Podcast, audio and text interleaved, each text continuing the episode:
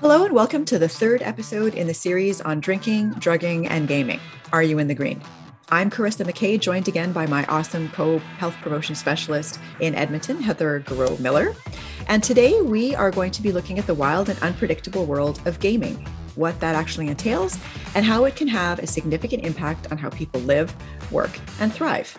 Hi, everyone. As Carissa said, the focus of this presentation will be on internet gaming and gambling with the recognition that in person gambling is also important.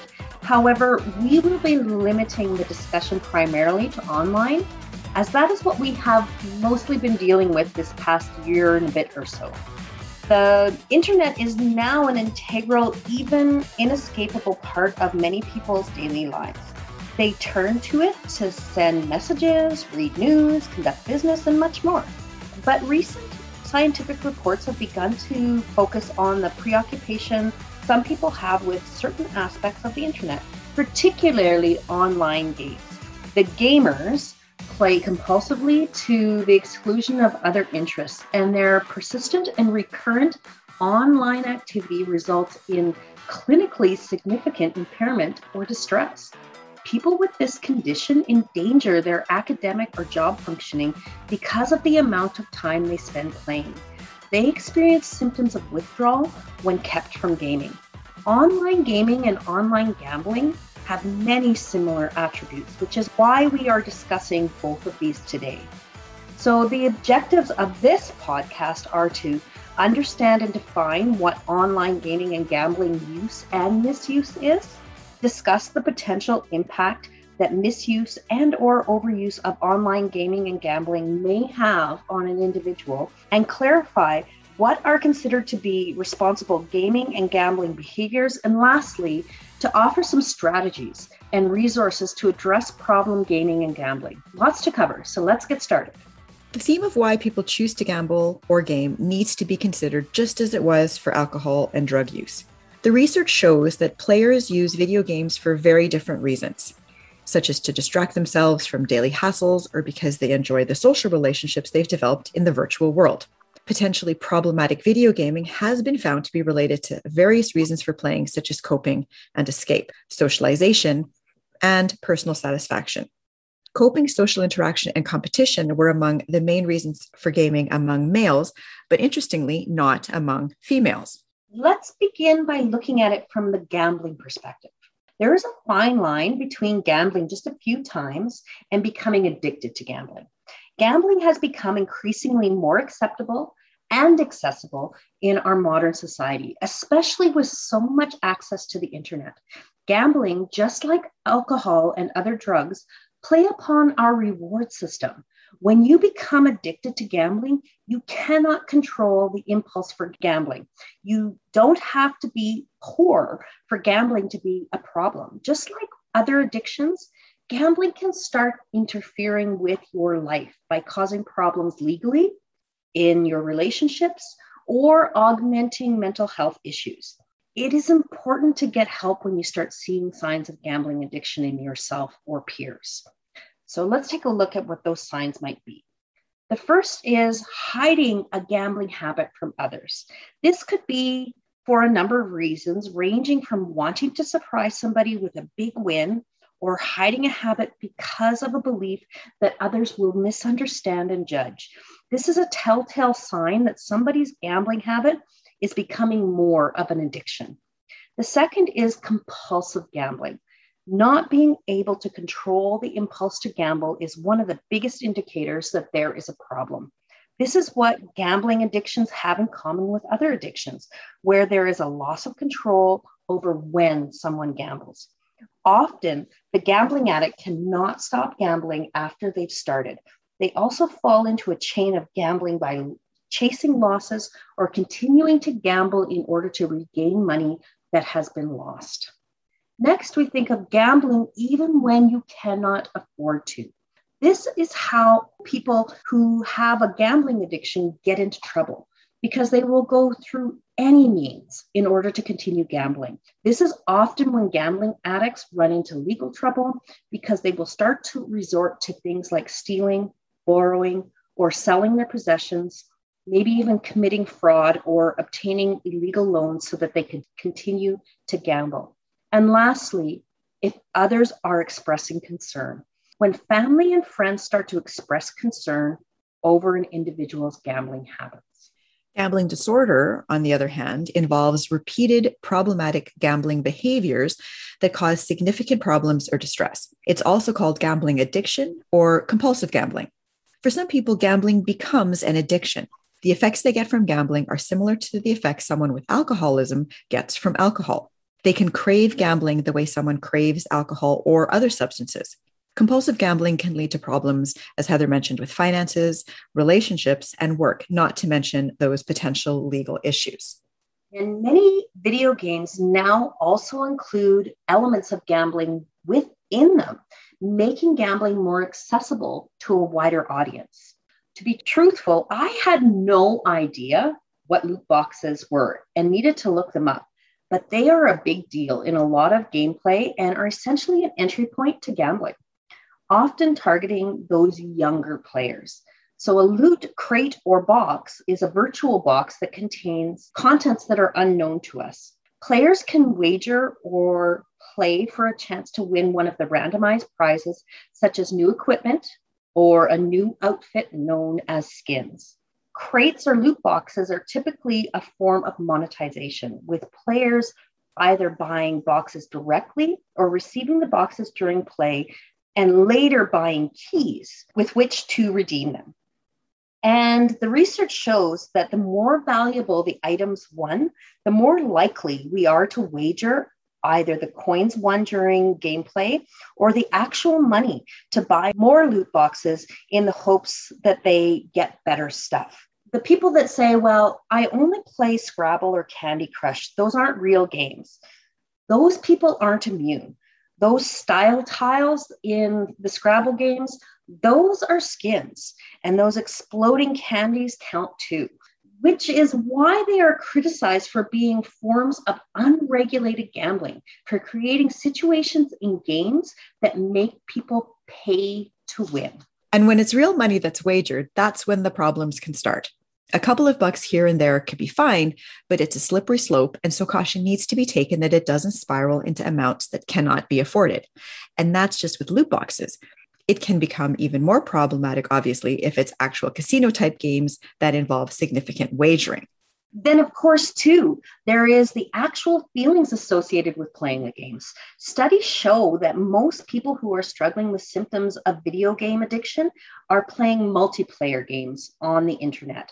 Massive multiplayer online role-playing games or MMORPGs are especially addictive because they offer an endless adventure inside a fantasy world where players can essentially live a different life as a new person.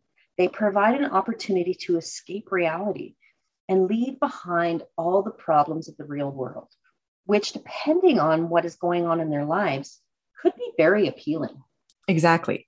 And the thing with that is, is that it isn't unrealistic to want to escape either the drudgery, the boredom, the stress, the anxiety, whatever it is that's making life unbearable. The problem, of course, is when that becomes the go to rather than the strategies that we discussed in our Stress Less series, available on the CAF Connection page under the HP to Go tab, our Stress Take Charge workshops, or even we talked about it in our addiction series when we were talking about alcohol. So while those certainly don't have all the answers, it at least allows there to be some consideration given to perhaps what it is that's going on and ways to address those things, as opposed to just running away from it and potentially ending up in a bigger mess, as opposed to facing it head on. Though it's a perfectly reasonable option to want to do something that's fun and a diversion, and there might be some actually positive attributes to those multiplayer online games, you still need to approach it with a little bit of caution. That's so true. And those multiplayer role playing games and other multiplayer games host large communities of players where many people feel welcome, appreciated, and useful, something they might not be feeling in the real world. Any player can join clans, help other players, make friends, and develop a status. Although the setting is virtual, the relationships can be very real. For the player, the sense of being a part of something and having a role to play can be important and meaningful, especially if the player does not experience social gratification in their real life. For many people with a video game addiction, playing the game is not just for fun. It is their social life and a pillar of their self esteem. Again, the darker side of that is that video games, which exist on social media, closely coincide with other social media addiction, another behavioral disorder which thrives on the feeling of being accepted.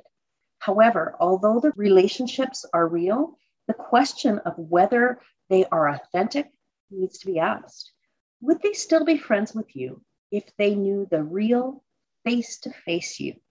Or is it part based on your persona? It's kind of like dating someone long distance and never actually meeting or seeing each other. It can give us a sense of acceptance and love, but it may fall short of fulfilling our need for being accepted unconditionally. And if it is to the exclusion of real life, either relationships or the activities that need to happen, like going to work, getting groceries, preparing your meals, working out, all those kinds of things, it can become a real issue. And there is also the risk that other conditions either get worse or develop because we know that there is a significant correlation between video game addiction and depression. Individuals who are depressed may isolate themselves and attempt to escape from stressors with video games, and it becomes a bit of a vicious cycle. Yes, and some people use video games to cope with stress and anxiety as they can escape those stressors and ignore recurrent thoughts by maintaining focus on their games. Another correlation exists between video games and social anxiety, as gaming enables people with social anxiety to connect with others without having to physically interact with them as people become more comfortable interacting virtually, they tend to become more anxious in regard to real life interactions, causing further isolation and increasing gaming. ADHD and video game addiction also have a strong connection. Individuals with ADHD may play excessively due to poor time management and have the ability to hyper focus on a video game, which tends to reward brief spurts of attention.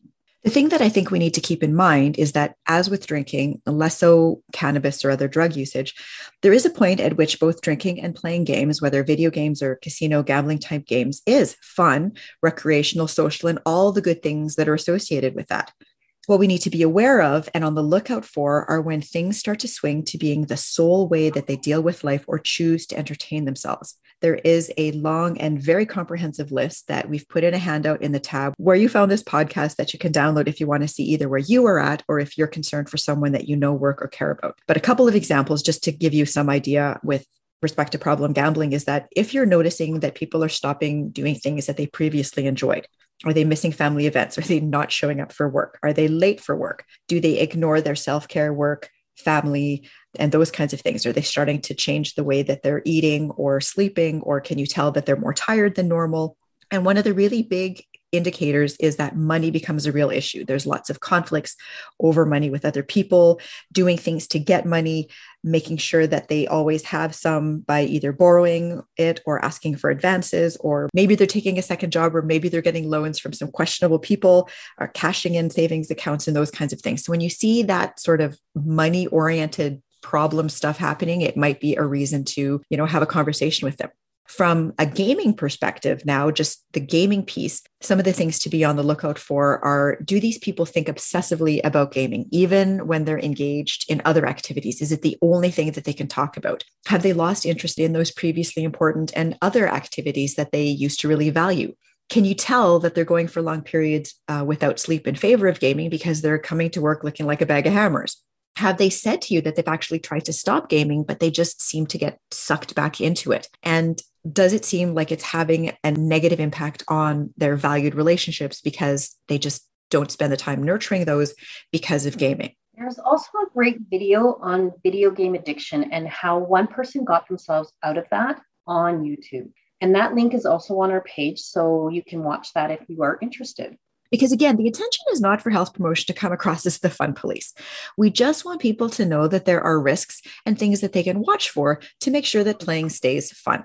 And some good tips that can be followed are basically those things that will allow you to monitor your time playing and make sure that it doesn't dominate your life. Exactly. And some of the suggestions for beginning to address your gaming habits or for simply keeping your habits in check are to number one, set a limit. This includes a few things. If you are online gambling, then the limit should include the amount of money you will use, with considerations given to how much you can truly afford to spend without causing lifestyle discomfort. It may also include whether you are purchasing coins, tokens, etc. in the game, and whether you even want to begin to spend money gaming, as it can become a slippery slope. Next, we want to think about setting a limit, also including the time you spend playing. Consider all of the other aspects of your life that need focus your fitness, your family, your endeavors, your nutrition, your household, your friends, and set a limit on time to ensure all those other areas receive enough attention. And then we want to think about developing healthy competing interests. If you don't have other things that you're passionate about, then it can become very easy to while away your hours gaming and gambling to fill that void. Those interests might be healthy habits and hobbies like cooking, working out, family game nights, reading, painting, photography, mechanics, and more. Most importantly, address why you want to escape. It's important to understand our motivation for playing for hours on end. We may be avoiding something in our lives that is uncomfortable to face. Oftentimes, this is the case. It may require us to ask for help to delve deep into our whys. I think that last one is so important because, like we talk about all the time, if you can figure out what the root cause of the choices that you are making is, it's a lot more effective than trying all sorts of band aid solutions, none of which are going to address that underlying concern or issue. So, if you're unsure if it has become a problem in your life, reflect on whether it is impacting the quality of your life and ask yourself the following questions Am I missing out on having healthy face to face social interactions or connections? Am I neglecting other aspects of my health, like nutrition and exercise? And is it impacting whether I'm pursuing meaningful goals and achievements? And depending on what the answers are, it could be a good opportunity or perhaps a bit of a wake up call to start to learn to relieve unpleasant feelings in healthier ways. Do you gamble or game when you're lonely or bored? Or after a stressful day at work, or following an argument with your spouse. It may be a way to self soothe unpleasant emotions, unwind, and socialize. But there are healthier and more effective ways of managing your moods and relieving boredom, such as exercising or spending time with friends who don't gamble, taking up new hobbies, or even practicing relaxation techniques. It's important to strengthen your support network it's tough to battle addiction without support, so reach out to friends and family. If your support network is limited, there are ways to make new friends without relying on social connections that are never face to face or visiting casinos or gambling online. Try reaching out to colleagues at work, joining a sports team or a book club, enrolling in an education class, or volunteering for a good cause. Potentially, you could see yourself joining a peer support group. Gamblers Anonymous, for example, is a 12 step recovery program patterned after Alcoholics Anonymous. A key part of this program is finding a sponsor, a former gambler who has experience remaining free from addiction and can provide you with invaluable guidance and support. Seek help for underlying mood disorders, depression, stress, substance abuse, or anxiety can both trigger gaming and gambling problems and can be made worse by compulsive gaming and gambling. Even when gambling is no longer a part of your life, these problems will still remain. So it's important to address them. Because if you don't take action when it's still within your control to do so, the consequences can be less than desirable. As long as you're wearing the CAF uniform, there are responsibilities that you have. So you need to think about the risks associated with being a soldier who stays up all night gaming, gambles beyond entertainment, and is preoccupied with gambling, gambles to the point where it causes financial distress, games or gambles to avoid dealing with mental health issues, and many other serious considerations that you need to keep in the back of your mind you're not going to be able to be effective at your job. And you might even be putting yourself or others at risk because of the decisions that are being made as a result of the gaming or gambling that's becoming problematic. A career as a soldier requires your full attention and capacity. Distraction and extreme fatigue are recipes for disaster. So remember that there are resources that you can reach out for to get help or support. These are posted in the tab where you found this podcast, so download it and maybe enter some of those phone numbers into your contacts on your phone so that you have them, if not for yourself, then maybe for someone else who you recognize could use some support or help. Thanks so much for listening to this final episode in our drinking, drugging, and gaming series. We hope that you have picked up a couple of pointers, identified a couple of places where maybe you can do a little bit of house cleaning for yourself, and figured out a couple of ways to be able to continue to do the things that you enjoy, that are fun, that give all the positive benefits that don't necessarily lead you down any kind of slippery slope. If you've got any questions, please do reach out to us at Health Promotion Edmonton at forces.gc.ca. Check out all the other tabs on our CAF Connection page, and we look forward to interacting with you again in the future. Take care and stay healthy.